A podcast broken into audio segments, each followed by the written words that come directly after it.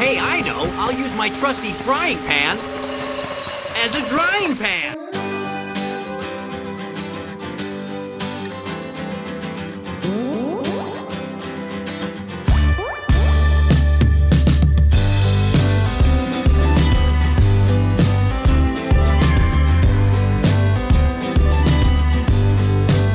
Hello, everyone, and welcome to Out of the Drying Pan, a Pokemon the Series podcast, where each week we discuss two or more or less episodes of the Pokemon anime series. Austin's already laughing at me. So, this week, again, we are a twosome. Typically, we have Jacob here, and he's the host, but he is unable to join us. So, I am instead joined by Austin. Hello. Hello, Austin. How are you? What do you think it's like to have things going on that will prevent you from doing a podcast? I don't know. That's actually a really good question. Like, Austin and I are always available because we have zero lives outside of this, but Jacob is off gallivanting around. I don't really know what he's doing, but we hope he's being safe. I just got a call from the Redwood Forest. The Redwood Forest. It said Redwood Forest, California. And you didn't take the call? No, I didn't take the call. It was spam. Oh, well, you don't know. What if it was like your long lost, like, great great uncle? Yeah, your tree family who was going to bestow riches and wonders upon you. I don't think that's likely to happen. Well, you you'll never know now because you never took the call. I guess not. We should have taken it live, live on air. Have you seen those like scam the scammer calls? I've seen those, and I've always tried to actually do those. I've tried to be the person that's like, "Yes, tell me more," but then they always either hang up on me or like yell at me. Yeah, I, I just I, I'm too nervous. I can't even talk on the phone to somebody that I like know, let alone a stranger. Well, apparently, you're not even supposed to answer. You're not even supposed to do that I just know because then because then you get put on the list of like they will answer the call. Ah, that's a good point. I always know that you're never supposed to say the word yes on a call because they could like isolate your voice and, you know, if they say something, "Oh, do you agree to this?" and you're you say yes and then they got you. That's my tip. I don't know how crazy like I don't know how that how true that is. I know that's probably like crazy person like paranoia levels of you know being careful, but I don't care What are we doing this week? Just up to preface, I don't know if I said this in the opening, but we are an E for Explicit podcast. Just so everybody's Fuck. aware. Yeah. Good thing I said Fuck. that before Austin started dropping F bombs. Fuck, fuck, fuck, fuck, fuck. Thank you, Austin. Okay, so this week we are discussing not anime episodes. Instead, we are going to be talking about, in continuation of our Electric Tale series, Volume 3. Well, I, I guess it's not really called Volume 3, it's called Electric Pikachu Boogaloo. Yeah, that's logical. Yeah, it is. Okay. But- should we talk about how it's Breakin' Two Electric Boogaloo, but in this instance, the Boogaloo is the third iteration, not the second. Say all that again. Oh god. Okay. so there's break in. Break in. the movie Breakin' from the 80s. Yeah, about okay, breakdancing. got it. And the sequel that came out in the, in the same year, I believe, Breakin' into Electric Boogaloo. I see, but this is So it three. bothers my tiny mind that this is the third volume. and it's not it's a even volume three. Boogaloo. Yeah, so this is Electric Tale, continuing the saga. This is a graphic novel by Toshihiro Ono, and it sort of somewhat adapts the anime. Sort of coincides, also sort of deviates, kind of different. But we cover some of the the episodes that we've talked about in the past. Like this one had the Potter and Florinda Gloom episode. And Richie's there, our favorite recurring character, Richie. Austin doesn't look very thrilled. I hate Florinda. She's so much better in this. No, I agree. She's way better, but I'm remembering her original incarnation. she was so annoying. I wish the listeners could see the visual side of this and like our faces because we have Discord going so we can see each other as we speak. And Austin's anger at remembering Florinda. I have a huge smile on my face. What are you talking about? Not before, not when I was talking about like Potter and Florinda and you were like staring off angrily into space. That's just my face. No, it's not. Oh my god. Yes, it is. Angry. I have a re- resting angry face. Everyone knows this. Okay, Mr. Potato Head with the angry Because eyes. I'm a resting angry person. Austin's really not. He likes to pretend, but he's really not. Eh. Anyway, so that's what we're going to be talking about. I was really struggling to try to remember the coinciding episodes with this, but it's been kind of a while. So we'll just have to see. We'll figure it out as we go. Yeah, but I mean arguably my okay, so let's ju- let's start out with some overall impressions. Like just overall, what did you think about this? This one's weird to me because it feels like we're kind of losing the narrative a little bit. Yeah. Like it feels like these are really strange adventures that we're on now that don't really have anything to do with anything. But the league is really good, so I like that. honestly i much prefer this like this there's a lot more autonomy going on with the characters like they're not all ash is not the ultimate chosen one where everybody has to like be in his orbit at all times is there like greebles or ghosts around you what are you looking at I'm just having fun on my spinning chair. oh okay meanwhile i'm over here you can't see but i'm covered in laptop cords and pillows trying to prop up this microphone You need a better setup. i don't have a desk area We've been doing this for a year and a half, and you're still just like on your bed. it's not gonna change That's a fire hazard. It is. Oh well. Anyway, so let's just jump into this. Am I gonna? Should I start off? Yeah, if you want to. Okay. So chapter one or chapter five would it be chapter five if you're going in order?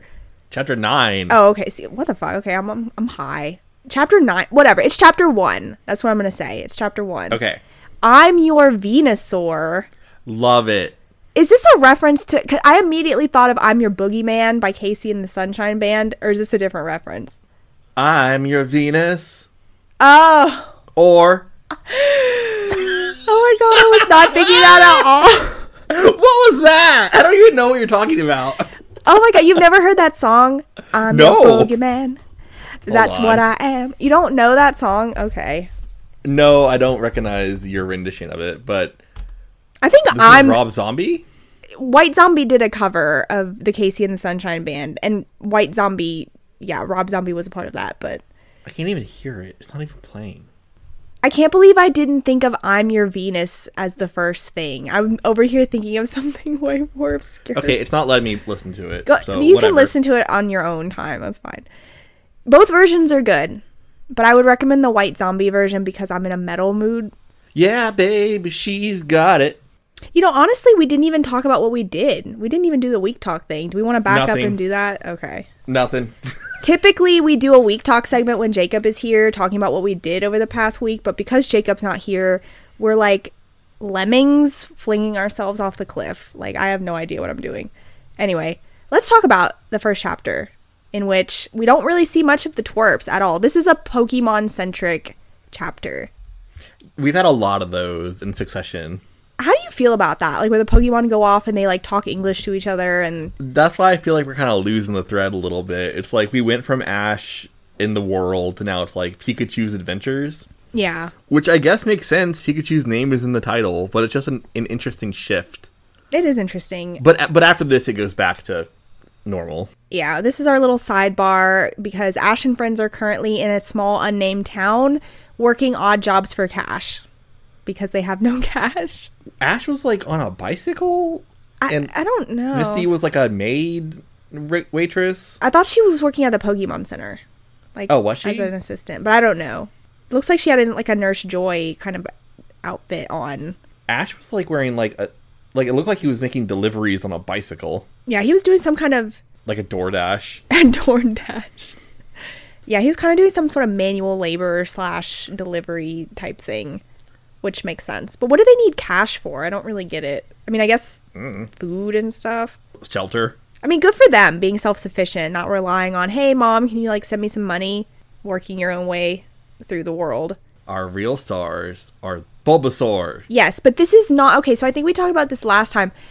So Ash has been doing a lot of stuff off screen, catching things, doing stuff. This Bulbasaur is not the Bulbasaur. At least that's what we determined, right? Like this is not the Bulbasaur that was protecting the Pokemon Village. This is a different one. Okay, let's back up a little bit because we need some context. Okay, so this town, I, I really still like the town, like the aesthetics. Like this one's really cool because it's built around the base of this huge, massive tree. Like think about the tree in like Avatar, where all the Avatar Na'vi people live in the tree. That's why the Redwood Forest was trying to call me. Hey, that's very appropriate. But yeah, so this massive like tree is the town is like built into it, like its roots and stuff. And it has a lot of Bulbasaur and Ivysaur and Venusaur that live there because there's a local legend that says this huge Venusaur tree in the middle of town grew out of a Venusaur lord that defended the town in battle, died there, and this tree grew from its corpse, I guess. Yep. Which is kind of interesting because I think this goes back to like the other volume we were talking about, the nomadic tribes of Kanto. So we have this like battle from antiquity, like medieval time. Uh, what was most interesting was the Bulbasaur. Okay, so at Pikachu and Bulbasaur meet up with a random Ivysaur, the towny Ivysaur, and they get into a debate about whether or not this guardian spirit Venusaur exists. Bulbasaur says no. The local Ivysaur says yes. And oh my god, Bulbasaur and Ivysaur are so cute. they are so adorable. They are so cute. That is it like their personality, what like the dialogue or the art style? I think the art style. Yeah. The art it's hard to, and I know this is not the best medium for this because obviously this is an audio podcast and this um, manga is visual, but I still love the art. I think the art is very unique. It's really cute and I think they look really cool. They're, they're like Go seek. So go seek it out. You can find it easy if you want to. yeah, just Google Google some panels from it because I think the art's really neat. Especially later when we see like, well, Gyarados looks really cool. Arbok is featured kind of prominently in some of these panels, and it looks really neat. Um, but yeah, so they're arguing, and then they get like a bunch of the old Venusaur that live around town as like witnesses. Like, hey guys, tell us if you've seen the guardian spirit. Like, is it real or not? I think I'm pretty sure number three, like they ask a few different ones, and I'm pretty sure number three just describes the sun. Oh, was that what was going on? Yeah, because he's like, We there's got a some Prima up in here. I just wrote. I just wrote it was called a stoner store. a stoner sword. Yeah, this one It was, was. baked out of its mind from the sun. well, it was staring into the sun because it was like, oh, it's a golden disc that's like at the top of the tree, and like rays come out of it. I'm like, Oh, okay, okay. you're describing the sun. I feel so bad. But they're all old. They're like old people, and they're like going around. Hey, do you tell us about the legend of the Venusaur tree? But so ultimately, they end up trying to climb the top of this tree to see the guardian spirit for themselves. And I thought this part was interesting. I don't know if you caught this, but there was one part where our Bulbasaur had to call out its own move to use it. Uh, very Digimon. Vine Whip. Yeah, Well, exactly. I think don't they typically do that? Like if Bulbasaur's gonna do an attack, he usually like does like a a Bulbasaur noise as he does it. Yeah, but I, would that equate to them calling out their own moves? Um, yes, because I know Pikachu has a certain rhythm of Pika noises as he does his attacks. Oh, like the Electro Ball, where he's like yeah, Pikachu, yeah. It- P. It's always the same little incantation. That's a good point. So I Mm-hmm. guess they do that regardless, but I thought that was funny. So they finally end up climbing all the way to the top, and they do find up there at the top of the tree this like huge collection of roots and vines that actually looks like a Venusaur. So cool. Is it what coincidentally that it looks like that, or I'm gonna say what happens in a moment implies that it's a real spiritual entity of a long deceased Venusaur from ancient times. is this like oh my gosh, what was that episode of the anime where it was like that? Was it Trevenant? That huge like Trevenant corpse? I don't know. What are you talking about? Well, it was in the movie or something, right? Uh, was it the Celebi movie? it was Sun and Moon. It was Sun and Moon. Not Moon. Sun and Moon. No, it wouldn't be Celebi movie because that was way before Trevenant.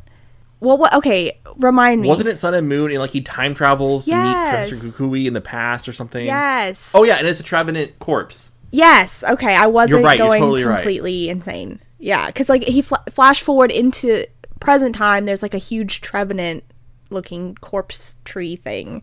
You thought you were slick Sun and Moon anime ripping off this manga. We caught you red-handed. Exactly. To, okay, can we just relive the past for one second when everybody, before we all knew what Trevenant's name was and everybody called it Spooky Tree? That was the most amazing thing ever. Whoever made that little edit was amazing. And you want to know what else I'd like to also share with the listeners about how I'm still bitter about this entire thing? Austin's given up. He's like, I've heard this story 50 million times.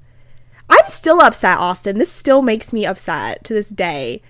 So Trevenant, we got the Trevenant announcement or whatever. I thought it was super cute at the time, and I was gonna nickname it in the game, and I wanted to nickname it Spoopy because I was a stupid kid, and I was like, oh, Spoopy's a great name. But come to find out, you cannot name your Pokemon Spoopy because apparently the word poop is banned. That was a fun time. It was a fun time. X and Y times were fun. I still get bitter about it when I think about it. I just remember when everyone called Snivy Smugleaf. Oh, I forgot all about that. Smugleaf. It's not even a good pun. Okay. Let's go back to those times. I can't wait for the Poke. Well, it's not the same. Like, even with the Scarlet and Violet leaks, it's not that same sort of fun where it's like you have a blacked out image and you're trying to guess, like, what's that silhouette? And it's, eh, not the same. Anyway, let's move on. I know I'm being boring. Okay, so they find this huge Venusaur corpse root thing, and Team Rocket's there somehow. I guess they like I don't even know what they were trying to do, but they're in the tree because they like crashed their hover pod into the top of the tree. Not really sure, but they're there. Anyway, Pikachu and Bulbasaur get into it. Pikachu ignites Weezing's gas attack and it explodes. And Bulbasaur makes a wish on the guardian spirit for it to save their lives. And it does. And they float down safely on a giant flower petal question mark. Yeah. And the Ivysaur is like, "What are you gonna wish for?" And Bulbasaur's like, "I think I just used it up on not dying." Not not the most exciting of chapters. No, but- I'm sorry. But Bulbasaur was really cute. I'm trying to make this like exciting, and I'm like, keep talking, talk about it. I have I have maybe six bullet point notes on this. yeah. So that I mean, these are kind of more, I would say, segmented or like compartmentalized than the others. Like they're kind of their own standalone stories. Wouldn't you? Mm-hmm. Th- wouldn't you say? No, I totally agree. All right, so yeah, that was the Bulbasaur episode, and so the next one is Clefairy, Clefairy. Okay. Keep doing that. No, that's that's enough. Let's do like the Pokemon Stadium game. Clefairy! Clefairy! Clefairy! Is that what they sound like? Fairy! Fairy! Fairy! Fairy! Uh, fairy! I haven't memorized. That's All right, scary. I'm, I'm taking over this one. Yeah, talk about chapter two. And I'm gonna do it in Clefairy voice the whole time. Okay, this chapter is called Clefairy in Space. oh my gosh. Okay, no, we're not. I'm not doing that. Okay, Podcast so- over. Goodbye. this episode, this chapter introduces an original character, a little girl named some shit, and Mimi.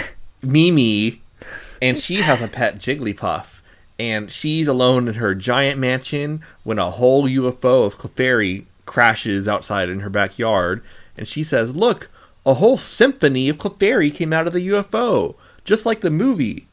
So note, uh, a group of Clefairy is called a symphony. That's so interesting because I know we've Mm-hmm. had discussions about this, like hypothetically in the past. Like, what's a pack of whatever's called? And now I guess we have the official name for that. A so- symphony of Clefairy. They're not even musical. I mean, okay. I just sang a whole Clefairy song. I'm sorry. Can I just get on my stupid soapbox for a second? Because that's why we're all here to have baseless and stupid opinions on Pokemon shit. Um. Anyway, Jigglypuff and Clefairy are like the same thing, right? They're both like pink, round Pokemon.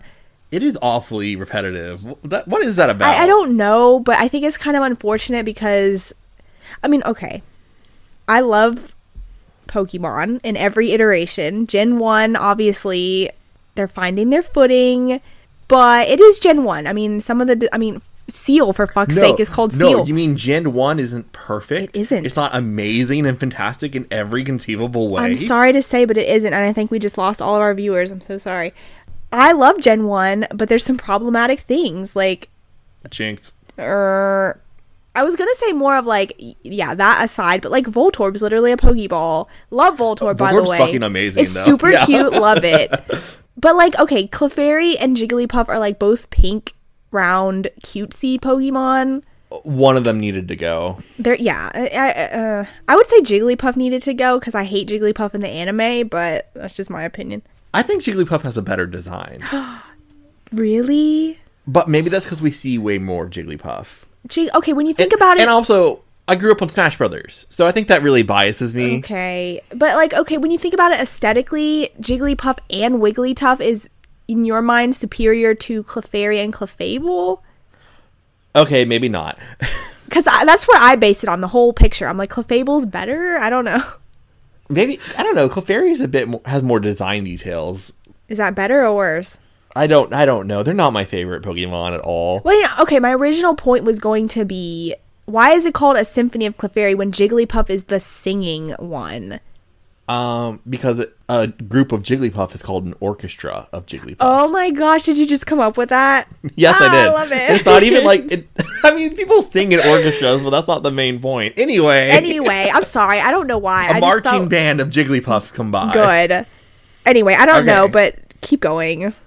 So this is like our ancient aliens episode because apparently there's a like a major blockbuster movie called Clefairy in Space.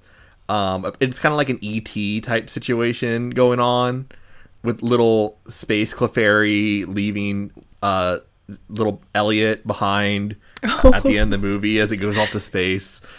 Everyone loves it except for Ash, who thinks it's dumb as shit. And Misty and Brock are all jealous, like, oh, yeah, that's because you've seen real Clefairy. You've seen the real Clefairy evolutionary ceremony, which, good continuity. Yes, I appreciate that. This whole chapter is kind of a sequel to that one, actually. We like that chapter. I re- having the Bill. that was a really cool chapter. yeah. Bill, not a crazy person. Professor Oak being a sexy, hot professor. All that. Well, speaking of crazy people, Oh God, here comes Oswald. Orville. They renamed him to Professor Orville Wait, they renamed. When was he Oswald? in the show. Oswald. I swear to God, he was Oswald. Wait, okay, give me some context because I'm not remembering an Oswald in this show. Okay, so the previous Bulbasaur chapter was like a very loose adaptation of the time Bulbasaur decided not to evolve, right? Oh, with the spores and all that. Yeah. Yeah. Okay. This is a very loose adaptation of the Jigglypuff versus Clefairy with all the Clefairy stealing shit Oh right. and making their weird spaceship situation. Yes. That was an odd one. Okay. And they had Oswald who had his little like little toy device that said everything was an alien. Oh, the like That he got from a cereal box cereal guy. box. Hold Yeah, on, I gotta yeah. see this guy's face. Oh, that crazy guy. Okay, I remember him now. Are we to assume his name is Oswald Orville? Oswald. Does it? Okay, let's see. He's in the show. He is a space enthusiast residing in a small town where he purchased all his technology out of comic books. Okay, now I remember this. Right. in this he's a completely different he's professor orville but he's still the crazy scientist that think that they're like ufos instead of pokemon Right. Well, in this, he's not a he's not a small town loony. He's an accredited. Well, kind of. He's kind of like that the pop culture scientist guy who has like these crazy, wacky theories about how Clefairies are from space. But he's getting a lot of press attention because his book Chariots of the Pokemon Gods got adapted into the movie Clefairy in Space. so he's like okay we need to talk about this so basically he's like the dr oz of pokemon right like he's not really I think he's the ancient aliens guy with the hair that goes up. giorgio Tsoukalos or whatever his name is with the crazy Ancient alien theorists believe. ancient astronaut theorists Oh, speculate it. okay I think he's that guy. Okay, fuck what anybody says. I actually love the Ancient Alien show. I know that's crazy, but I do. Oh my gosh. Not because I believe in it, but some of the stuff is crazy enough that I'm like, hmm, that's interesting. And thought All right. thought provoking. Maybe it's not so much like I believe it's true, but I want to hear what they have to say about it, if that makes sense. Okay. Anyway, can we talk It's about like Bigfoot hunters or something. okay, I'm sorry, I'm getting so off track. The one thing I remember about Bigfoot hunters is the one time they had an episode on there where the guys were trying to convince people that you know those power lines that go in like a straight line, those huge power lines Yes. like in sequential order. Yeah. Those are apparently Bigfoot highways and also because the Bigfoot the Bigfoots would definitely go on man-made pathways in a big open space where anyone can see them for a long distance. I know that's like a, a huge open field for miles and miles. But no, those are the highways, and also Bigfoots love bacon. Oh, according to these folks. So let's thank them for that information. Okay, so some Bigfoot scientists really are into the chariots of the Pokemon gods. Can I stop you again? Yes. we have to talk about this chariot of the gods thing. Okay, talk about it. Okay, so he's a professor, I guess, and Uh huh. he it said that he's being interviewed for his recent dissertation.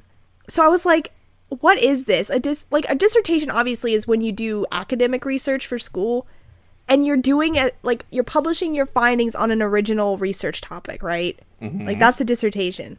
So what is his dissert like what is this about? Like that Clefairies are aliens? Is that what he's trying to argue?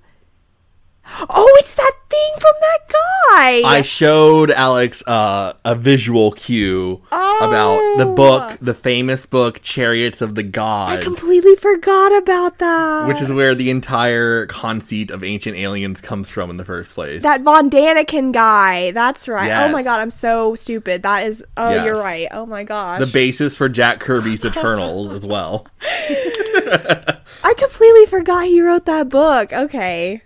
Yeah, he's also on that show. He's not the guy with the hair. He's the bald guy. Wait, he's still alive? Is he? Last I checked. Damn. Yeah, but he's on that show. Okay, good for him. Oh my god, I completely fucking forgot about that. yeah, that. he's still alive. Okay, interesting. okay. Anyway, side sidebar over. Continue. Okay, so this is a big reference to this crazy bullshit I'm in real life. so tickled. Okay. Professor Orville was giving an interview in Apple City. That's where they are. They said they're in Apple City. Tim Apple. Is that his city? Um, and Professor Oak is there. Professor Oak is there, and he's also there for like a TV debate with Orville uh, um about like the legitimacy of his theories. Misty and Brock have orgasms because they've never met Professor Oak before, and he's like a god to the gym leaders of Kanto. Misty's like totally fangirling over him and like wants his signature, and Brock is like lifting up his Geodude Graveler and Golem and being like, Professor Oak, please see my Pokemon. I love this. I know we talked about this a little bit before. I prefer I much prefer this. Like Professor Oak is a celebrity. And he's like ruggedly handsome. Yeah, he has the rugged good looks and he's an accomplished professor, but it makes more sense to me that at or Brock and Misty even with their quote unquote celebrity status as gym leaders don't know him. Like Ash is just lucky to have met him in the Clefairy cave and not even they know him, Brock and Misty. I don't know. I think that's fun. It is fun. It's a different dynamic. Yeah. Meanwhile, little girl Mimi has all these Clefairies at her apartment. Where's her apartment. father, by the way? Did they say where her parents are? are they just like busy? Her mother is mother's dead, but her dad Her is mother's passed away. somewhere. And dad is busy. Very, very evocative of the Entei movie, may I note. oh, you're right. She's hosting all, the Symphony of Clefairy at her mansion, and she's like a big, like, UFO person because she has a child's field guide to UFOs. Did you read that? Did you read? The I read book? it. I read it. Tell us. I have it written down. In 1999, Ted Allen of Arkansas was taken by the aliens from the planet Clef to various places in space and discovered the Clefairy are ancient aliens. Okay, I didn't do my due diligence and research, but is there like a real person, like a reference to some alien guy? Like, did a guy named Ted Allen see aliens? Uh, I can't seem to find him by Googling him. So he's from the Arkansas region of the Pokemon world. Right in Japan. Got it. Yes. Meanwhile, uh, the twerps are with Oak and they're getting dinner after Oak's like TV chat, I guess, when a Clefairy attacks the restaurant and steals all their sh- stuff. I didn't really get this part, but it, sure. Okay, so Oak sends out his Sandshrew to cause a giant Fissure attack in the middle of the restaurant to, I don't know, stop the destruction. Question mark. Were they trying to catch it, or were they just trying to stop it from stealing food? I don't know what they were doing, but regardless, Oak and Ash wander off without Misty, Brock, and Sandshrew, and they follow the Clefairy back to like a subterranean area, just like in the show. Except, and, and like the show, which was really crazy and weird, Oak is like, these Clefairies are just like stealing random objects, probably because they're looking for food, and they're just grabbing everything they can. And we come to see they're actually making a giant like Clefairy nest underground So they're not building a spaceship. This is very Stranger Things, like with a nest underground, like. Uh, oh lordy. And also, you didn't talk about how they have like spit that crystallizes into like gemstone. Like that's interesting. Ash thinks the spit gemstones are really pretty.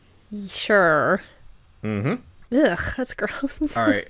Oak's theory is that these Clefairies are escaped pets, and they've kind of congregated, like I don't know, the, the pythons of the Everglades or something. Yeah, like alligators you flush down the toilet and then they live in the sewers. I mean, that's kind of what's happening here. Which would you rather come out of your toilet, an alligator or a Clefairy? Um, I don't know. Those kind of b- implications that are bad in both scenarios, but I guess if I had to pick the Clefairy, They discover all the Clefairy hanging out underground when they get a call from Orville because she, Oh Mimi- God. What? What? No, I'm sorry. I just love the fact that she calls him from her horsey phone. Mimi calls Orville from her horsey phone from the uh, alien emergency line. It's or like that's so that's like a direct line to his phone. yes. This alien emergency call. And she says an army of men are attacking her house. The army of men is, of course, Team Rocket. yeah. So Orville like calls in Oak and is like, "We let's go find this little girl for research purposes and Where is her father? the Men in Black from stealing the Clefairy." I guess oh my god. It, wild. Ash is there too, and Orville's like, "Who's this kid?" And Ash is like, "I come in peace." Yeah, there were all these little stupid references off to the side. this is fun. This is this is a very fun chapter. Sure. Yeah, it was better than the last one. Yeah. It reminds me of the Ponyta race chapter, actually. They all get to the mansion, and there's like a like a fist fight happening between Ash and Team Rocket. Like Ash jumps through a window, and James attempts to slug him, but Ash roundhouse kicks him in the face. Jessie comes up and she knees Ash in the stomach, and he goes to the ground. That was the most shocking part of this. I couldn't believe that. She drops him. Okay, so it turns out all these Clefairy came out of the UFO because the UFO was actually Team Rocket's flying contraption mecha device that they had stolen the the, Clefairy, the wild Clefairy underground from. So like half of them are still underground and they're causing a ruckus because they're building their nest, and half of them are here at Mimi's mansion. Mm-hmm. But Mimi's Jigglypuff is like freaking out and it sings and puts everyone to sleep. And when they wake up, all of the Clefairy have vanished, including the Clefairy from underground.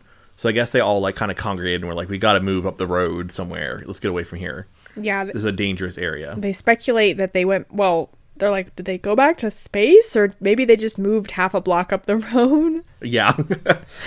Mimi's sad because all she wanted was for the Clefairy to take her up into space so she could meet with her dead mother, who is now a star in the sky.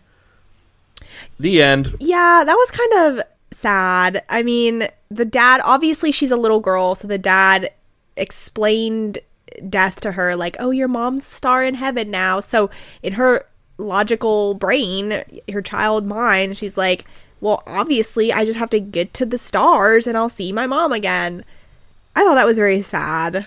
Like, she was just trying to do what her dad, like, told her, oh, go see mm-hmm. your mom in the, in the stars because that's where she is. Like, Can we get more information why this little girl is being left alone at night, overnight, for several days in a row? I know, like, yeah, there's, and then nobody, like, called her dad at the, like, he didn't show up in, like, a side panel off to the end, like, oh my gosh, what's happening at my house? Like, he doesn't appear at all.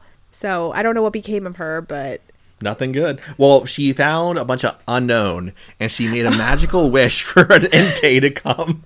yeah, because her mom, right? Yep. And then Delia comes to be her, like, substitute mother, and, mm-hmm. I mean, overall, it was a good chapter, though. It was a very good chapter. Better than Oswald or whatever the fuck his name was. Overall, these, these chapters, I think, are much more fun than what we got in the anime. I, it does feel like they're picking out episodes that maybe were not the best and kind of like extrapolating on them and making them more humorous and lively, I guess. like if here's our chance at a redo so Yep. this is what it should have been This chapter in particular seems to be kind of like a parody of the anime episode because that episode was wild. Like the Clefairy had like there was no explanation for any of it, and this one actually like goes out of its way for Oak to be like, okay, so this is happening because of this, Right. And most likely this hat caused caused that to happen. And the UFO was just Team Rocket. well we could never have such a cool episode because oak our oak in the anime is not half as cool as this oak No. in the book we like to give oak shit or at least i do anyway All right. Well, I guess is that wrap up chapter two. Clefairy that wraps up chapter two. Now we're on to chapter three, which arguably has the coolest title of the whole book Days of Gloom and Glory. Ah, I love it. It's like a teen novel. The chapters are way better titles in this one. All right, so between okay, so we have some sort of a time skip between the Clefairy episode and where we're where we are now because in this interim period, Ash has won eight gym badges. Oh, you missed those chapters? Yeah. You missed the. You missed when he got all the badges. I must have. Was there like a se- Oh, okay. did, the, did I miss a chapter? Was there another book? You missed the episode or the chapter with Erika where she shoved Ash into a burning building. Yeah. And the chapter with Blaine where he was actually dead. And The Magmar episode. Yeah, too Yeah. bad. Jacob. That was Jacob's favorite fight in the whole anime. I'm trying to think of what other interpretations we could have. Um, Lieutenant Surge was a war criminal. Yeah, speaking of Lieutenant Surge, I've been playing Let's Go Eevee, and I was not expecting Lieutenant Surge to kick my ass, but he did. His fucking Raichu wrecked my team. Sounds like a personal problem. It really, I don't know. I mean, eventually I did beat him, but like, I was over leveled and I still had trouble. And I'm like, what is this? This is Let's Go Eevee. This is not a difficult game. What is wrong with me? Well, you should have gotten a Gloom because Glooms are um, resistant to electric moves. apparently even bellsprout i had a bellsprout and that thing let me down so anyway we are eight badges ahead now so ash is like ready to be qualified and enter the pokemon league so he's off to do that this is where it gets interesting and i appreciate this brock and misty decide to leave ash they're like our job is done we've gotten you this far okay we're off to do our own thing now sayonara Because they're going to be in the league. yeah, they're they're going off to do their own training because they actually have goals and, and dreams of their own. Shocker, and they don't have to be like tied to Ash's hip at all times. So they're like, "Bye, Ash. Good luck with whatever. We'll see you in two months because that's when the league is." And then okay, so we're at this like Tokyo 3. yeah, what is going on with this? So they're like in a Pokemon Center. Ash gets the badges registered. He's like, okay, I'll see you guys in two months. But then it like pans out to like a wide panel, and they're like in the flooded ruins of a city. Where, what? Where are they? Did, we never got an explanation as to what was going on here, did we? Not at all. So that's why I was asking if you had any different insight, because I'm gonna assume it was a um, because there are you know like planned floodings of towns and such I suppose. throughout history, and like when they construct a dam or whatever. And oftentimes it's not good because they displace a lot of people, and they're typically people who can't afford to relocate. But anyway, Well, this is, but I don't. I mean, i i know what you're saying, but we meet a character in a in a minute who is very wealthy, and Yes. she is basically sitting on the ruins of her house, and she's like, all my stuff. I lost everything. So that just makes me seem like if it was a planned flooding, wouldn't they have warned them so they could get out all their belongings? That didn't happen.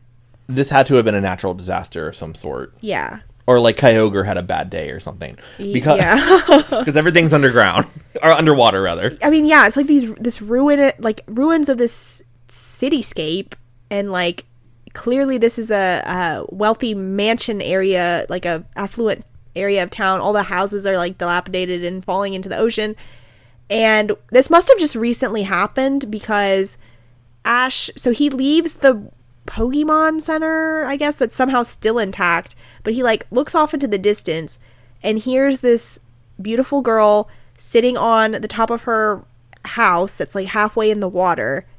Was she dressed as like Princess Zelda or some shit? What was Yeah. she wearing? Well, the outfits, this is like, I mean, we kind of have hints of it. Like, this is like a futuristic sort of life they live in. Like, they have the hover mm-hmm. buses, and like, she's sitting underneath this like futuristic umbrella thing. I don't even know what it is. It was like a cyber umbrella. Yeah. Like, I don't really know what's going on, but she is dressed like Princess Zelda. She's got a very interesting outfit. I didn't know if any of this, like, were any of these panels censored like the others were with Misty and her. I think the censorship is more or less done for now. okay. I think it's been toned down. Yeah, I didn't get that vibe at all. Not like last volume where it was like obvious. Well, actually, I take it back because I think Jessie has some bazunga uh, missile. Miss, she's smuggling missiles under her shirt. Got it. But that, I think that got censored. Got it. It's not as obvious as it was in like the Eevee episode or that tour guide lady and Misty, of course. But anyway, this girl is sitting on the top of her ruined house. She's surrounded by a bunch of gloom, which surprisingly do not smell bad. They smell pleasant, I guess. And Florinda, this girl, her we get introduced to. Yes, Austin, you have thoughts? Florinda. Florinda. But this is not the Florinda that we know from No. the anime. This is And admittedly, like she's had some tragedies befall her and re- very recently. Yes. So I'm more, much more on her side of be like lamenting her unfortunate circumstances versus She- the Florinda from the show. she's a much more relatable character. So okay, I had to remind myself. So the Florinda in the anime is just kind of a naive, sad, depressed girl who inherited a nursery, like a plant nursery, and she's like, "Oh no, I'm such a bad trainer," and all this. And I can't remember because I think I was like, didn't I like take up for her and like defend did. her at some point? I don't remember. I should have listened to that episode, but I didn't anyway so this this is a different iteration of florinda she's not as helpless as her anime counterpart but she's still the lady of the manor you know she's very like privileged and i wouldn't say helpless but she's got her manservant potter who's completely different oh my god. fucking love him This is wild. This is so weird. he's not okay so the potter again completely different than his anime counterpart the potter in the anime is just like this nerdy like employee guy, Like, yeah. yeah he just he just works there and he's like a quiet kind of like mousy kind of guy who's just like oh okay i'll just do whatever this guy is like a super sexy manly butler who can like kick gyarados in the face and like run on water and dive underwater and like i don't know he's all kinds of crazy He's like 205% muscle. He's like a superhero. I love him, and he's got the cute little apron on. Like he's he's got this like beard and a ponytail, and he's clearly much older, and he's just like awesome. I don't know what to say. He's like a Neanderthal. I know. and of, it's this dichotomy of like he's the really sexy, beefy, manly butler, and she's the wayfish, like oh, I'm the rich girl that's like She's a princess. She's a princess, yeah. I love it. I love it. I love this so much better than the show. I wish they had done this instead, but alas, we'd Again, turning a very forgettable, not notable, one of the worst episodes of Kanto Yeah. into like just hijinks, just crazy stuff. right. So in this also in this iteration, she is from a wealthy family, but she doesn't own a nursery. The only it, the only kind of indication we have that she has anything to do with grass type Pokemon is this cluster of glooms that she has. Ooh, ooh, what do we call a group of gloom? Um, a field of gloom. Field? No, because they're like like a fly traps, kind of like um, a petal of glooms. I have no idea. ooh, that's like I like that a pedal. So that's the only kind of iteration that we have that she has anything to do with grass type Pokemon. She tells her sad tale of how she lost everything um, and she just got swindled out of the last of her money because some traveling passerby sold her fake leaf stones. which looks like a pile of like a bush. Yeah, which I thought was kind of neat because they're like these spiky stones that look like leaves. But was that one stone or was it a pile of them? I th- I think they got a giant bush and just put it in front of her. Yeah. So she, it, they're all fake. They're not real leaf stones. She lost all her money in this scam. Potter is like, "Don't worry, Princess Florinda. I'll go get the rest of our riches that are currently underwater."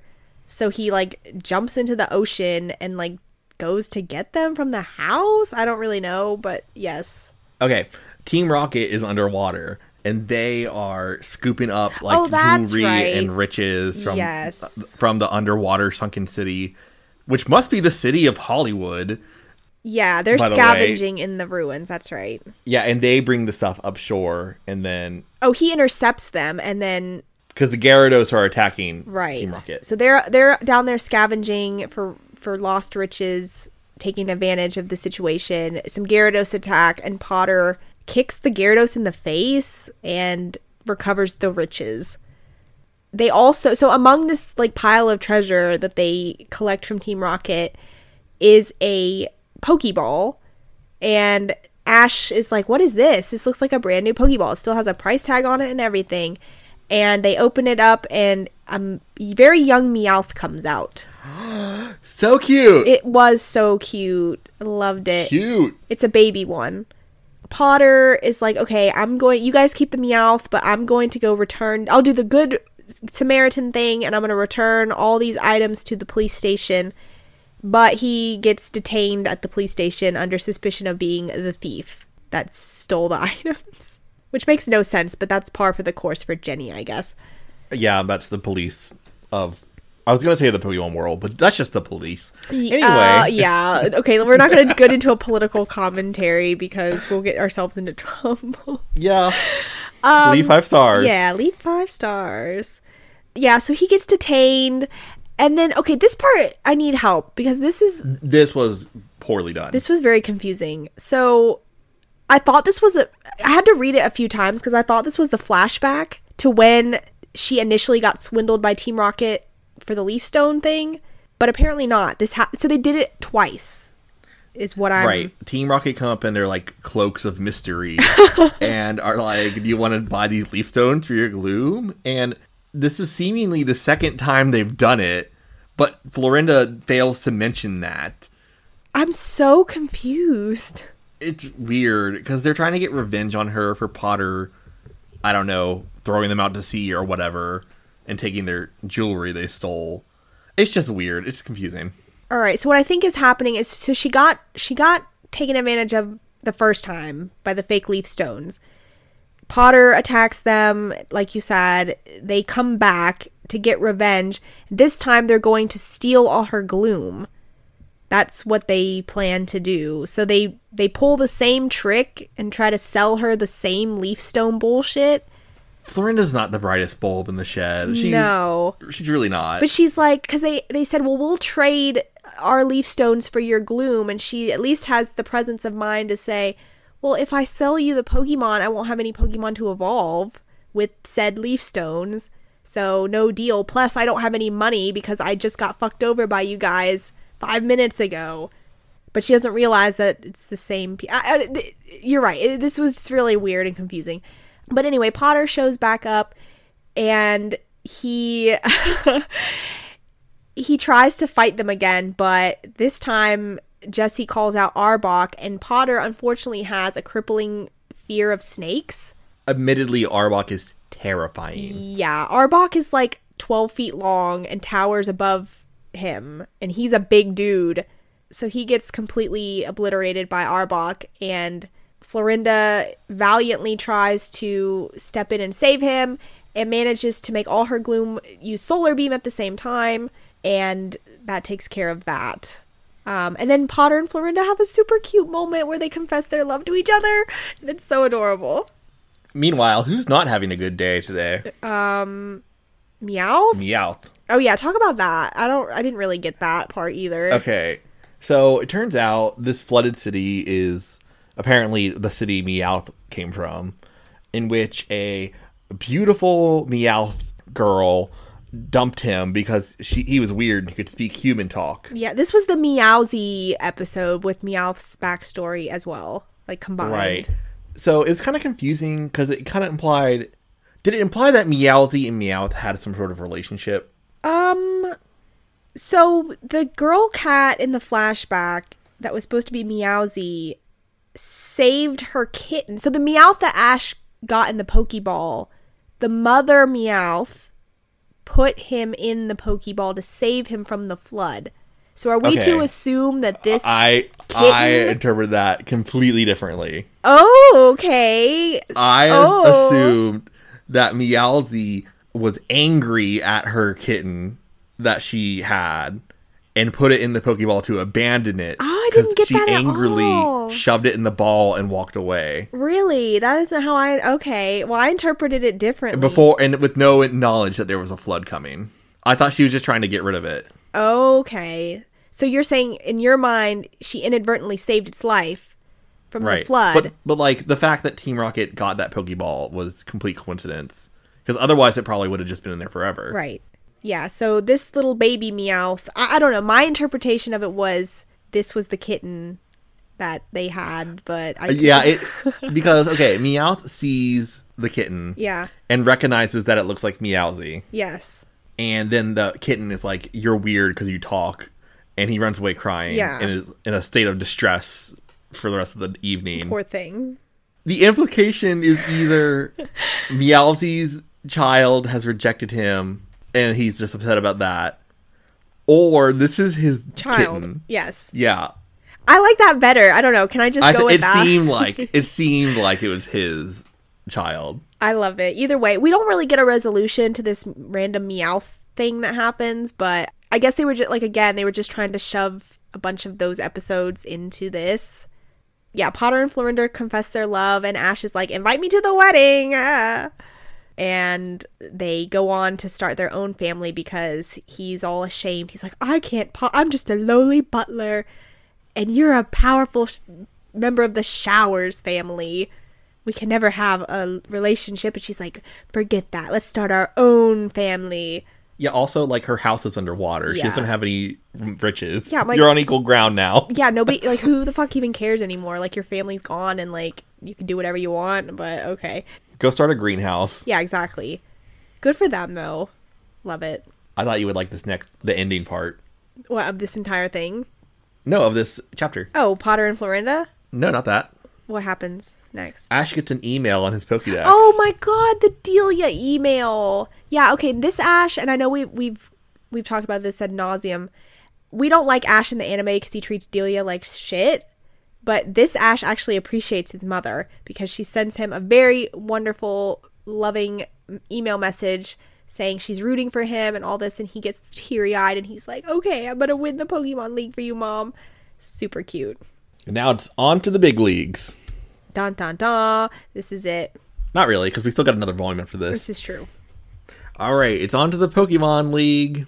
In chapter whatever four slash twelve, onto the big leagues, in which we see the Kingler, the end of the Kingler versus Golbat battle. Kingler looks scary. Kingler looked awesome. I mean, he looks awesome, but also really scary. And also, there's a moment with some Krabbies later that scared the shit out of me, but we'll get there. Mm-hmm. All right, so it's the Indigo League. Ash has just won his first match in the league. He confidently gets off stage and is in the, the back and he goes, Oh my god, I was so nervous. Oh my god. I love it. At least he's that was very, very relatable. he's more humble than the Ash we know. Right. Uh, Delia and and May Oak, Gary's sister, are watching from home in Pallet Town. Professor Oak is there, and he's a co-announcer for the battles. Team Rocket's there, and they're doing their vendor gig in the stands. Mikey's watching from home. Mikey and his Eevee, Oh yeah, and a girl who I assumed was Sabrina. I missed that part. Okay, it was Sabrina for lack of anyone else it could possibly be. Okay. Um, Ash meets up with Gary, and they congratulate each other on their first wins in the league. I love this part. I'm sorry. I just have to point out the fact that I love their dynamic. Like they were actually they have a healthy relationship. Like Gary and Ash, they meet up, they're like it's friendly but competitive, like as Right. rivals would be, but they're like yeah, you know, good luck to you, you know, good see you in the league. Okay, cool. Like, you know, I'll be waiting, you know, kind of thing. Oh, but, you know, don't fuck it up kind of thing. You know, I love that. They've experienced a lot of growth off panel. Yeah, I mean, but Ash is like completely like, I'll root for you, Gary. And then Gary's like, good luck, Ash. You know, like mature friends mm-hmm. would, not the shit talking they do in the show. Ash meets up with Misty and Brock for lunch, and they both suck ass because they both lost their first matches. I mean, there's some tough competition in this yeah, I know. novice tournament. They could have lost to Jeanette Fisher or to Pete Pebbleton or. Pebbles. I can't believe I remember these names. oh my god. Okay, keep going. Um, while they're at lunch, Pikachu runs off and invites himself to someone else's food. Rude. Whose food is he stealing? Well, it's our favorite. Is it someone we know? Oh boy. Okay, you know what? I can't be. I feel bad being like shitty because this Richie is not. Richie's cool. Yeah, Richie's actually cool. Okay, Richie's complete. He has got a complete visual redesign. He looks like a totally different character. Yeah, he's not a fucking elevator repairman, for one thing. Yeah, he's got a completely different outfit. Like it's still like pretty strange, but it's not like the weird jumpsuit that he usually wears. Plus, he's, He's not, not wearing the ins- hat. Yeah, he's not an insufferable a hole either. So Yeah. He's got a he's got a more feminine vibe to him. Yeah. And he has a different hairstyle. on the cover of the the volume, he's blonde haired. Okay. Okay, so he's blonde. That's more different. Yeah. And he has like a weird like southern accent oh, twang Oh, yeah. going on. What was that about? I I guess it's just like a to differentiate the dialects. Like he's from a different place. I guess I don't. he must have been speaking in some Japanese accent that they Yeah. localized to Southern. it's like a western or southern. I don't know which one. I appreciate that. Pikachu, his Pikachu is named Chuchino. Yeah, not Sparky. That's interesting. He has the nicknames for the rest of his Pokemon, but they are different too. Yep. So Richie's I mean, he's like a like a normal guy. He's like friendly and approachable and he thanks A- or he congratulates Ash on his win because he saw the the Krabby evolve into Kingler situation and it stuck out in his mind. You know, he's not annoying. He's not a con artist. He doesn't trap people in elevators or shove them off mountains or whatever Richie was doing. Yeah. That's all we want. It's just a normal person. Well, that's the, we have to get it through these these side spin-off iterations because we don't get that in the main show. No. Uh, There's a really funny moment where Ash is going to pretend and say he saw Richie's match and congratulate him on his victory. And then she's like, "Oh, I gotta go. It's time for my match." And I'm like, "Oh," my, and Ash is like, "Oh, thank God, I didn't fuck that up." That's kind of like it, that kind of gave me the vibes of like you know when you're talking to somebody and you can't understand what they're saying, so you just like you're like what?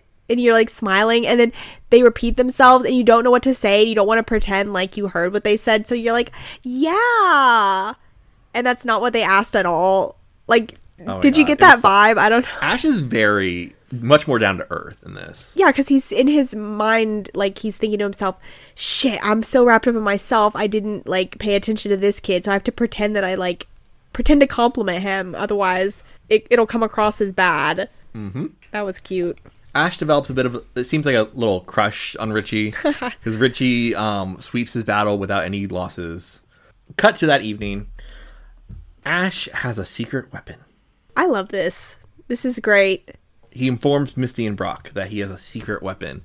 And the Pokeball has a little button on the Pokeball that says secret. I know it's so cute. I guess you can program them to just say whatever. Well, well, yeah, because we talked about that. The, like the order that they caught them in, there's usually a corresponding number, like one, two, three, or whatever. yeah, but the numbers have pretty much vanished at this point. Yeah. I don't they don't have the badges anymore on them. Like the Pokeball button badges, but Anyway, the this secret weapon is a Charizard. ooh. Because the, the friendly Charmeleon he had evolved into a Charizard and now it won't listen to him. Can I just make a comment here?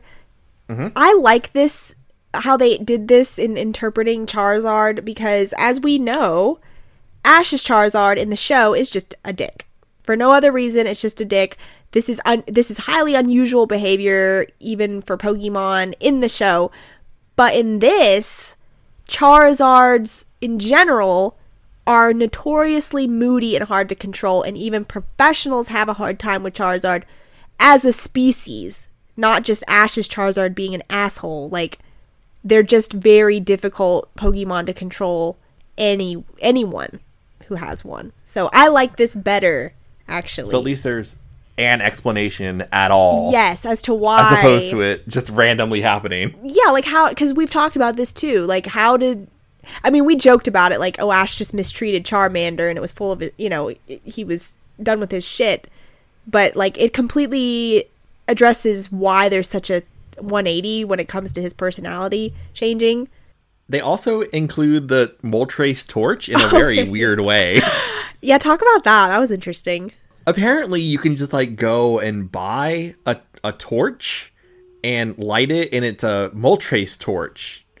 It, you can use it to hypnotize a Charizard into doing whatever you want it to do, but it only lasts for like a brief moment. So it's not an effective training method. So these are very specialized training tools that I guess. that people can use for training unruly fire Pokemon, but they're only supposed to be like last resort items. Like they're not long term training tools. They're just like if you're in a pinch, you can hypnotize fire Pokemon with them. until you can get them under control or something.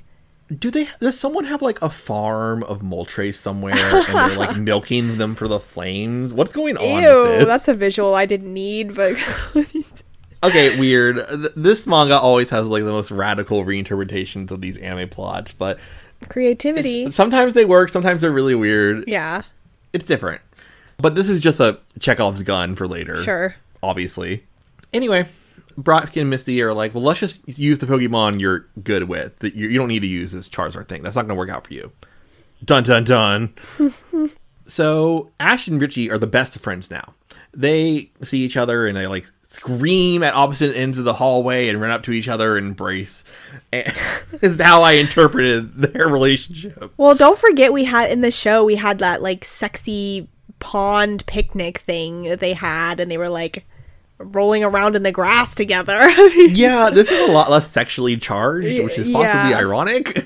but Honestly- best pals. I thought honestly, you know what? Considering like what we've gotten in this anime or this manga so far, I thought it would be way more like intense, but it actually wasn't. like he walks in on Richie in the locker room, Yeah. like, "Oh, Richie, yeah, your towel." yeah. They have a talk in which I didn't write down the details, but their talk made actually like made sense as a conversation between two people, as opposed to like whatever bullshit they were doing in the anime, where it was like, "I love Pokemon. I love Pokemon too." I'm gonna be a master. I want to be a better master. Oh. Like whatever stupid shit. oh that yeah, they're like dialogue dick was. measuring contest that they had in the show. Yeah. Oh my gosh. Instead, they actually have a human conversation in which they talk about how nervous they feel when getting onto the um, Oh, stage for these battles and being in front of hundreds of people with cameras, Thousands of people. They're on TV. thousands of people. Yeah. And they feel like when when they're battling and they're in the zone, like they really feel like they come to life and they forget all about their nervousness. And I was like, okay, that's really interesting. They're talking about their shared experiences and basically their commonalities as athletes and as semi public figures. That's an interesting conversation people would have. That you know what that makes a good point, and it kind of reminded me of like musicians. Like I know there's always several instances of like, and you wouldn't think this because you're like, oh, if this is what you do for a living, like as a musician, where you get up and perform in front of thousands and millions of people, you that you would not have a stage fright problem. Like you wouldn't have an issue being in the public eye. But I've read a lot of musicians and stuff, performers, comedians, you know, things like that. They have stage fright really bad but they go up there and they perform and it kind of gave me that sort of feeling because it's like they get in the zone you know you're like if you're playing mm. music or you're you know doing a performance or something you kind of have to block all that out and like you when you're in that zone of like battling or whatever you forget all that so i don't know i thought it was interesting and you're right it's very human like Right. Not like the characters in their animated versions. wow i mean you would think it would be easier if like people to write these characters because it's like human emotions that they're experiencing but somehow we don't get that it doesn't translate over Nope. Speaking of human conversations, Misty thinks that Ash and Richie facing each other in the league would be bad for them. But Brock thinks it's good because male camaraderie thrives on conflict.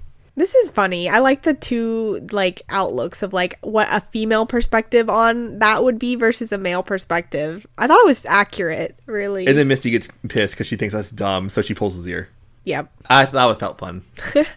their their little like bickering and bantering, it usually feels pretty on on the spot. Or what word am I? What phrase am I looking for? like accurate. It feels true to life. yeah Now Ash is facing Jeanette Fisher, and I didn't write any details, but his cool looking Muk beats Bellsprout. which is exactly what happens in the show Yep. Meanwhile, Richie versus Gary. whoa Whoa, plot twist. That didn't happen in the show. That was I love that actually. Can I just say that like Gary gets swept by Richie and I was like shocked by that. Like Gary didn't even get a single win. I was like, "Damn." That's better because it ties everything together. yeah. Basically, the Pokemon League sucked in the anime, and I'm glad the manga made some differences to make it more fluid and logical. yeah, instead of that bullshit where we got where Ash had to fly in on a fucking hot air balloon and then like collapse in the middle of the arena. Remember that? Yep, I tried to ignore it. Okay, I'm sorry. But now this chapter is over because now it's going to be Ash versus Richie in the next chapter. Ooh boy. Okay, so chapter five is the Indigo Finals. And this basically there's not a whole lot to say because most of the panels are just action panels of the battle happening. I have a lot to say. Okay, good. You can supplement then because I really Great. don't. So the first battle is, of course, Squirtle versus Happy the Butterfree. So that's the one nickname that stays the same. Why does Happy get to keep his name no or her name? I don't know. I thought that was really strange because I'm like, you don't have Sparky or Zippo. You've got Chuchino and Charlie. We'll get there. I thought that was pretty cute, actually. Charlie. Charlie. I like that. But Zippo's funny because it's the name of a lighter. So. It's a name. It's a brand name. Maybe that's why they didn't use it. Ah, that's probably yeah. You're right, but they could use it in the show. Uh, whatever. I don't know. Anyway, so Butterfree looks really cool. The design, there's like spots on its feet. I thought that was cool. Squirtle and Butterfree end up being a double knockout, and same with Pikachu and Chuchino, which is the second battle. Oh my god, the Pikachu Holy illustrations. God. What was that? It looked like Pikachu was possessed by the devil. Yeah, so obviously there's a bit more realism to the Pokemon as we've seen over these last few volumes. Um, just wait till we get to the Charizard battle. Just hold on. But yeah, Pikachu versus Chuchino. I mean, they're it's basically what you would envision if you envision two real life rodents fighting each other, scratching each other. I mean, they were like really hurting each other. like scratching and biting and all kinds of shit. Like, anyway, they end up killing each other. Oh yeah, it's another double KO. Yeah, double KO, which hasn't happened in like the whole history of the novice tournament or something like that. Oh, we can talk about that. This is the novice tournament. Yeah. So presumably there's like an intermediate tournament and like a pro tournament. I really like that. That's an interesting idea. It was kind of like wrestling, right? Where you have like the different weight categories, like featherweight and like heavyweight and stuff like that. Like, which I think is much more appropriate. Versus everyone being in the same Yeah. cup. like you have a this whole like smorgasbord of people like a- any class of person any level of trainer like that doesn't make a whole lot of sense to me Exactly. Like it doesn't make sense for for some kid who's on their first and probably only journey to be fighting against Ash who's gone through nine regions and right exactly he's in Yeah. a different class that's not fair but this is much more realistic in that they're in a different class they're in, even though richie is like far and away more talented than the rest of these people i mean ash is supposed to be we get the sense like ash is like pretty pro at this point even for a novice but richie like completely cleans his clock and like takes out all these seasoned people like gary i don't know Well, they're not that season. They're all in the novice well. Gary, but you know, but you have the sense of like among the novices, they're like the top class. Right. So like mm-hmm. even Richie takes out Gary, and that's like shocking for Ash. He's like, "What? Oh my god." Anyway, so Pikachu and Chuchino, not Sparky, also have a double knockout, and then they kind of call a timeout, and they're like, "Okay, I need to reevaluate. What am I gonna do? Richie's really good." all right and so then they like have a talk with each other i think they're like i'm gonna use my secret weapon are you gonna use your secret weapon Is this when they FaceTime through holograms? Yes. On, in their little stands. yes that was super cute they're both like okay we're gonna use our secret weapon i wonder what the secret weapon's gonna be and of course it's two charizards shocking i know That actually kind of is shocking because Zippo was a Charmander in the show. yeah well even professor oak is shocked by this because he's like holy crap two charizards in a novice league tournament? Practically unheard of. We have charizard our charizard and charlie. This is where it gets really interesting. So charizard is fighting charlie and they it gets to the point where it's become like vicious and dangerous like both are fighting on pure instinct charizard is like killing charlie It's a bloodbath. It's it's blood everywhere. It's like Yeah. neck biting and gore, goring.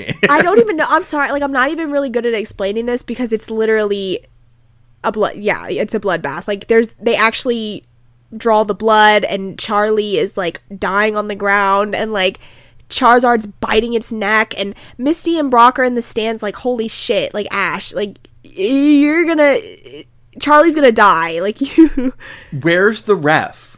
didn't. Well, wasn't the ref? Did he say something, or was it just? Did he? I don't know. I just no one says this need time. This needs to stop. You're both disqualified.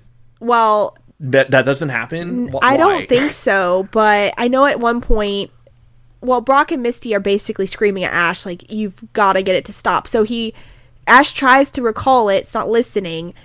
The battle is getting to be like, eh, this is dangerous now. And so he pulls out that flare thing, but Charizard is so in a hate, like a rage that it ignores the flare and Ash finally ends up recalling it before it can kill Charlie and then the ref calls it then.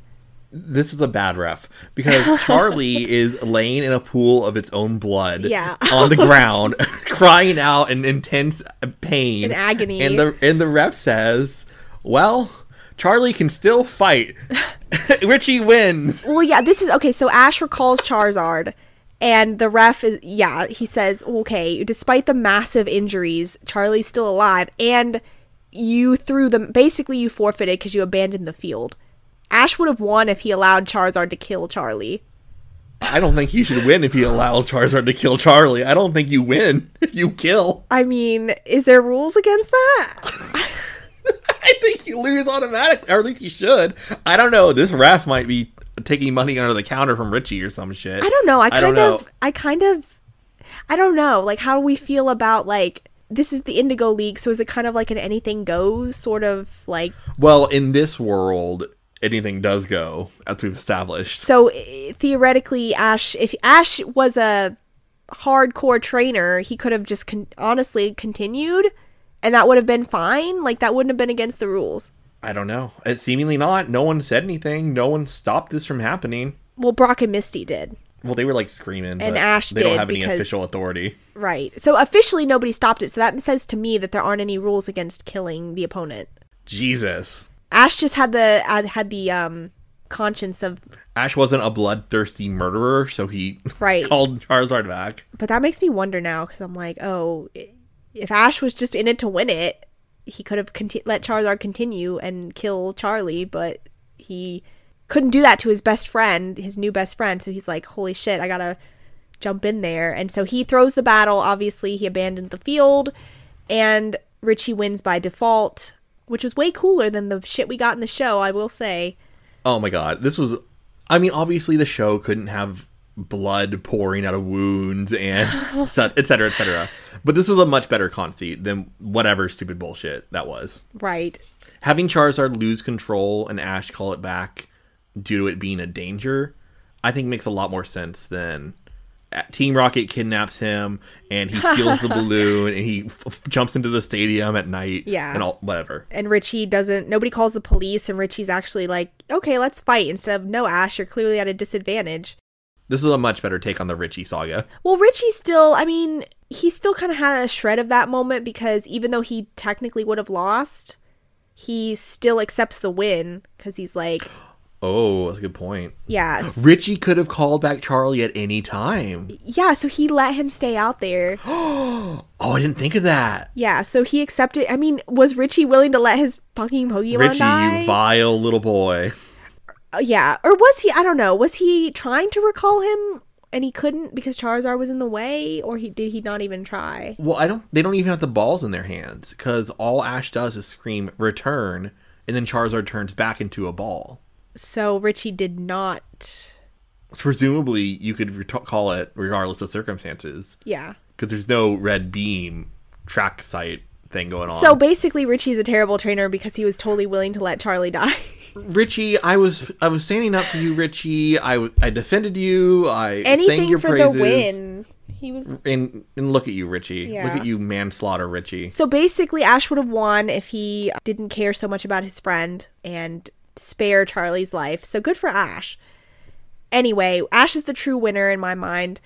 Then we get a really touching moment at the end. I really like this part. So Ash is like, he has another human moment where he's like, you know, I should have never let it get to that point. What was I thinking? I let my emotions get the better of me. Like, I wanted to use my secret weapon. Oh yeah, that's another thing Richie did. He egged him on to use a secret weapon. Yes. I mean, to be fair, he didn't know it was a Charizard that didn't listen, but, you know, Ash was like really ashamed with himself. He's like, I can't believe I let my emotions cloud my judgment as a, a human being and I let this violent bloodbath happen in pursuit of like a win. I should never have allowed that and stuff. And Brock is like, Ash, as long as you're, you grow as a person and you learn from this, you know, you'll always continue to get better. And I don't know, it was really sweet. It was really sweet, I thought. And Ash is like, You're right, Brock. He didn't have a little like tantrum moment that he had in the show. Yeah, that was it. So Ash is kind of like empowered by this. He's like, Yeah, Brock, you're right. I'm going to continue to get better and grow and, and learn as a trainer and do better next time. And so that's when we end up in our favorite place ever after a time skip. Valencia Island. Yeah, we get to be at the Orange Islands now. He goes by himself. Yep. Next chapter, chapter fourteen slash six. Yeah. The Orange Islands. Yeah, I like this a lot actually. He's like doing this for himself. Brock and Misty, or actually, well, Brock is not in the Orange Islands, but we don't have fucking Tracey and we don't have Misty either, so. Okay, Brock and Misty are not with him because Ash is coming into Valencia Island via airship. But unlike the show where it was like a wacky situation, apparently like blimps and zeppelins are very common in the Orange Islands because there's like a ton of them floating around in the air. That's like a primary means of transport in the Orange Islands. That was a cool visual, I thought. As opposed to the ghost Zeppelin that we got. Yes. So Ash is here on Valencia, the largest of over 70 Orange Islands. I didn't realize there were that many. He's here for the Orange League, which takes place in a month. So he has a month's time to do four badges before he can qualify for the league, which apparently is not nearly enough time. But Ash is like, I got this, don't worry. he runs into some beach punks who are not the beach punks from the show. Yeah, the ones that were beating the shit out of Lapras. Right. This time they're just kind of like townies who are little dicks to Ash. Yeah. Being like, you mainlanders think you can come here and win. And Ash is like, guess what? I Guess will." what I'm going to do. so they're, they attack him. They look like a lot more like children. Yeah. And they have like more like bodily diversity than the guys in the show did. Yeah. They- Who were just like generic dude bros. They're not animal abusers. Right. They're not animal abusers. They send out their Pokemon um, like they did in the show. Pikachu zaps them, and Ash is like, okay, bye. One of them had a Hitmonchan and it looked really weird. That will, well, okay, talk about Hitmonchan. Okay, I don't even know where to start with Hitmonchan. Um Hitmonchan looks like a scary person that has like a jewel in its forehead and like lines all over its face and stuff and it doesn't have like boxing gloves. It has like just really big hands. I don't know. It was a much better design It for was. Hitmonchan. It was was. it wearing the outfit? Um I I don't remember. I think it was. Or was it like loose skin? Ew. Well, isn't a Hitmonchan's like like any clothes that a Pokemon wears? Isn't that like its skin technically? Right. Ew. Yeah. It looked cool. It looked a lot cooler than the normal one. Yes, I agree. I would have loved to see Hitmonlee, but oh well. Ash has missed the ferry to the next island. As you said, there's no Tracey. Tracey's not here. Professor Ivy's not here. There's no GS ball. There's no quack and poker. I just Ash and Pikachu. Yep. But there is a Lapras. Oh and my. Lapras is being eaten alive by Krabbies. that was scary.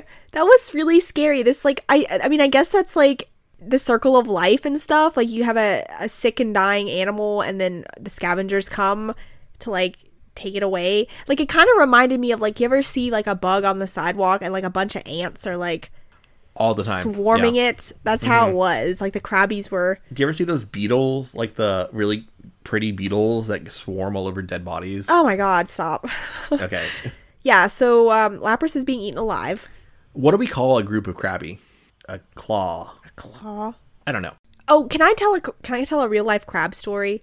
Yes, you can. okay this may be maybe why i had such a problem with this and it scared the shit out of me is because when i was a young child i was on a vacation in the bahamas with my family we were going and I, okay my memory is really shaky because several decades ago but we were on our way to go eat dinner at like a local restaurant. And of course there's like no transportation so we were walking right? And we took this we didn't know where we were going so we took this shortcut through this like abandoned beach area. Good plan. Yeah looking back it was a terrible plan but i also was like seven or eight so of course i'm following the direction of the adults around me. So we're walking along this deserted like beach area in the middle of like nowhere and all of a sudden we hear this i don't know if you could try to like visualize in your head the shaking of like a hundred million seashells just like a noise like clacking noise? I don't know. All of a sudden the entire ground starts to move under our feet. It's crabs. The entire beach is crabs I wonder why no one was there. yeah, and so we quickly discovered that's why nobody was there. So the entire beach is swarming with these crabs, and they're all like starting to attack like our feet because we're like walking on them, and they like just were popping out of the sand and clacking and, and everything. And it was this most scariest shit I've ever had happen to me. And I was screaming my head off. So I so my mom jumped on my stepdad's back and I jumped on her back. And so he's trying to carry us both out of the crabs, and the crabs were like attacking his feet. And I still have nightmares about it to this day. Uh, I think the adults in that situation were making bad decisions when they took that pathway. Yeah, and so yeah, we quickly learned that that's why nobody was walking on that part of the beach. And I just had that flashback when I read this Krabby panel, and I was like, yeah, crabs can be scary and horrifying.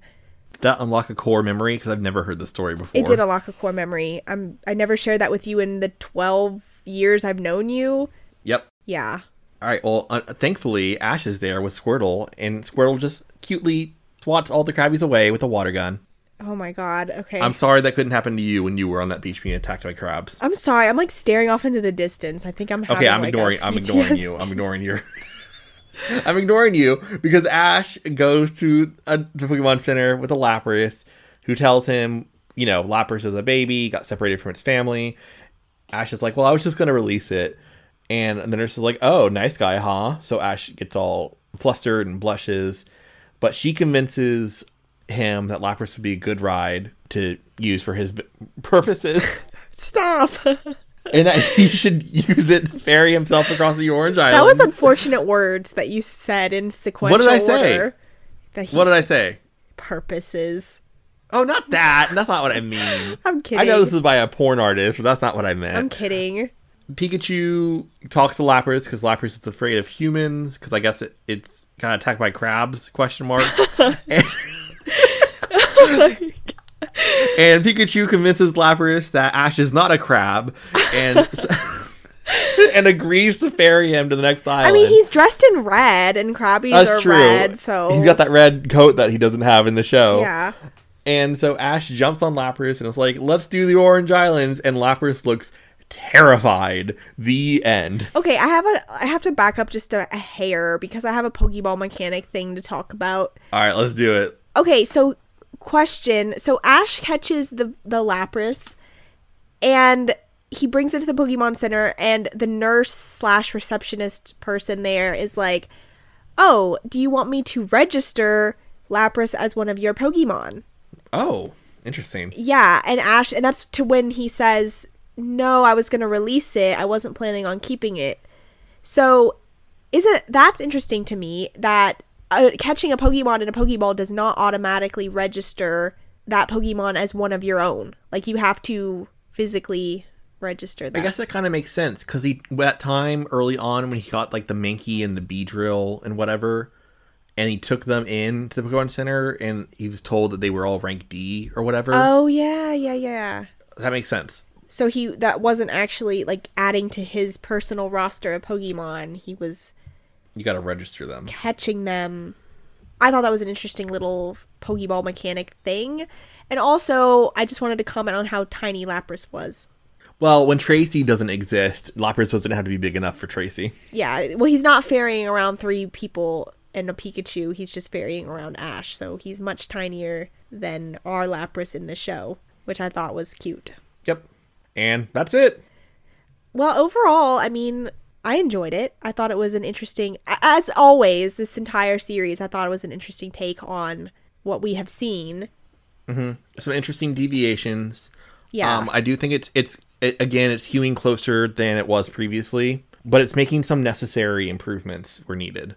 I wonder how much like feedback that Toshihiro Ono got between each one because they all, especially compared to the first one, the flavor there's it's a much different flavor, joke wise, you know, drawing wise, you know, kind of overall and like like you said, it's kind of skewing closer to like the show, even though they combined several episodes like completely unrelated in the show they combined into one chapter They combined the Florinda episode and the, the Meowth episode. yeah, like that, like the completely mm-hmm. two different unrelated episodes. and, and the Bulbasaur thing was a completely original story. Right, right, Pretty right. much. Yeah. yeah. So I mean, overall, it's good. We only have one more after this, so Volume Four, Surfs Up Pikachu. Unfortunately, there was not any more after that. I would have loved if this went into like Johto and stuff. If this had like been running this whole time. Could you imagine? There, I mean, Oh my gosh. there's no way they could have kept up with the show or any of that. But I just wonder how, like, where we would have gotten to if it had continued. Is there any reason specifically why they stopped, or just I have don't ask me. I know there are there are other Pokemon anime adaptations, but this is by far the most interesting one. Yeah. That's unfortunate. I mean, I know it can't, you know, nothing lasts forever and you can't you can't humanly possibly keep up with the show, but it would have been interesting what could have been. But anyway, so yeah, we have one more after this, volume 4, Surfs Up Pikachu. Is that what we're doing next week, Austin? What are we doing next week? Do not ask me. Our plans change every week at the team. We are always doing something different than planned. Yeah, we're kind of we've kind of had some some personal stuff going on hence why we kind of deviated. We were supposed to talk about the um, the next two Orange Islands episodes, but until Jacob rejoins us, we'll be kind of deviating. So hopefully next week Jacob will be able to return. Are we going to be talking about the two episodes? Well, it depends. I mean, it depends Okay. on We'll see. We'll our see what personal happens. availability. So, listeners, we don't really know as of this moment recording, but either next week is going to be the next two episodes in the Orange Islands Pokemon anime series, or Austin and I might be on our own again reading Volume 4. Or if Jacob wants to, maybe he'll do Volume Four with us next episode. If Who he's knows? available. Who knows? It's kind of a knows? grab bag mystery box. We don't really know what's going to happen. Maybe we're not even going to be here. Maybe our dogs and cats can take over the podcast for us. Yeah, exactly. Maybe we're all just a bunch of Krabbies in suits. Maybe we'll be eaten by crabs. Who knows? It could happen. It almost happened to me. Oh my gosh. Anyway, we'd like to say thank you for joining us. This was really unconventional and probably crazy. But we appreciate you all. Thank you for joining us again. Um, if you want to leave any comments, questions, anything, please hit us up on our social media out of the drying pan at gmail.com. Again, that's out of the drying pan at gmail.com or on Twitter at out of drying pan. That's out of drying pan. And we will see you next week with whatever we decide to do question mark. Oh my god! Oh my god! what? The entire floor is made of crabs. Oh my god, that's my nightmare. And I'm gonna have a dream. No! I'm gonna have a fucking dream about that tonight. I bet. I just bet. Oh my gosh. Anyway, thank you all for joining us again, and we will see you next week as the journey continues.